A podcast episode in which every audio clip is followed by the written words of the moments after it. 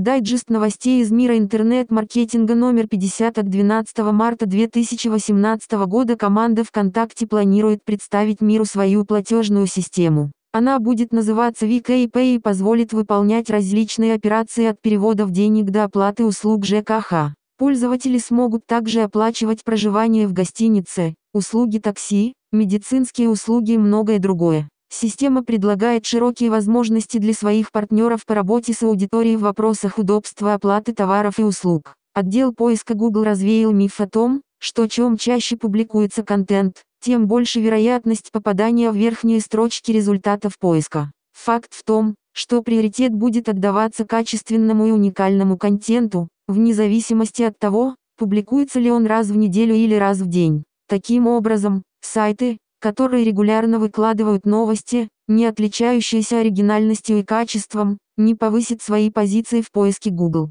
Теперь пользователи Android-устройств смогут испытать уникальную технологию Google Lens, которая позволяет находить информацию об объектах путем наведения на него камеры. Таким образом Google создал алгоритм, который будет понимать, что именно находится на фото. Чтобы воспользоваться Google Lens, надо предварительно установить приложение Google Photo. Версия для iOS тоже планируется, однако дата выхода пока неизвестна. Маркетологи могут научиться оптимизировать целевые страницы при помощи доступного руководства от команды Google AdWords. В нем пользователи смогут найти общую информацию о том, как анализировать эффективность и изменять страницы, увеличить скорость загрузки сайта и тестировать оптимизацию. Ознакомиться с мануалом можно в справке Google в разделе AdWords Help. Пользователи iOS устройств смогут делиться результатами поиска в Google через бесплатные сообщения iMessage. Для этого надо открыть ящик приложения iMessage и кликнуть на иконку Google. Расширение пока запущено только на территории США, но скоро станет доступно широкой общественности.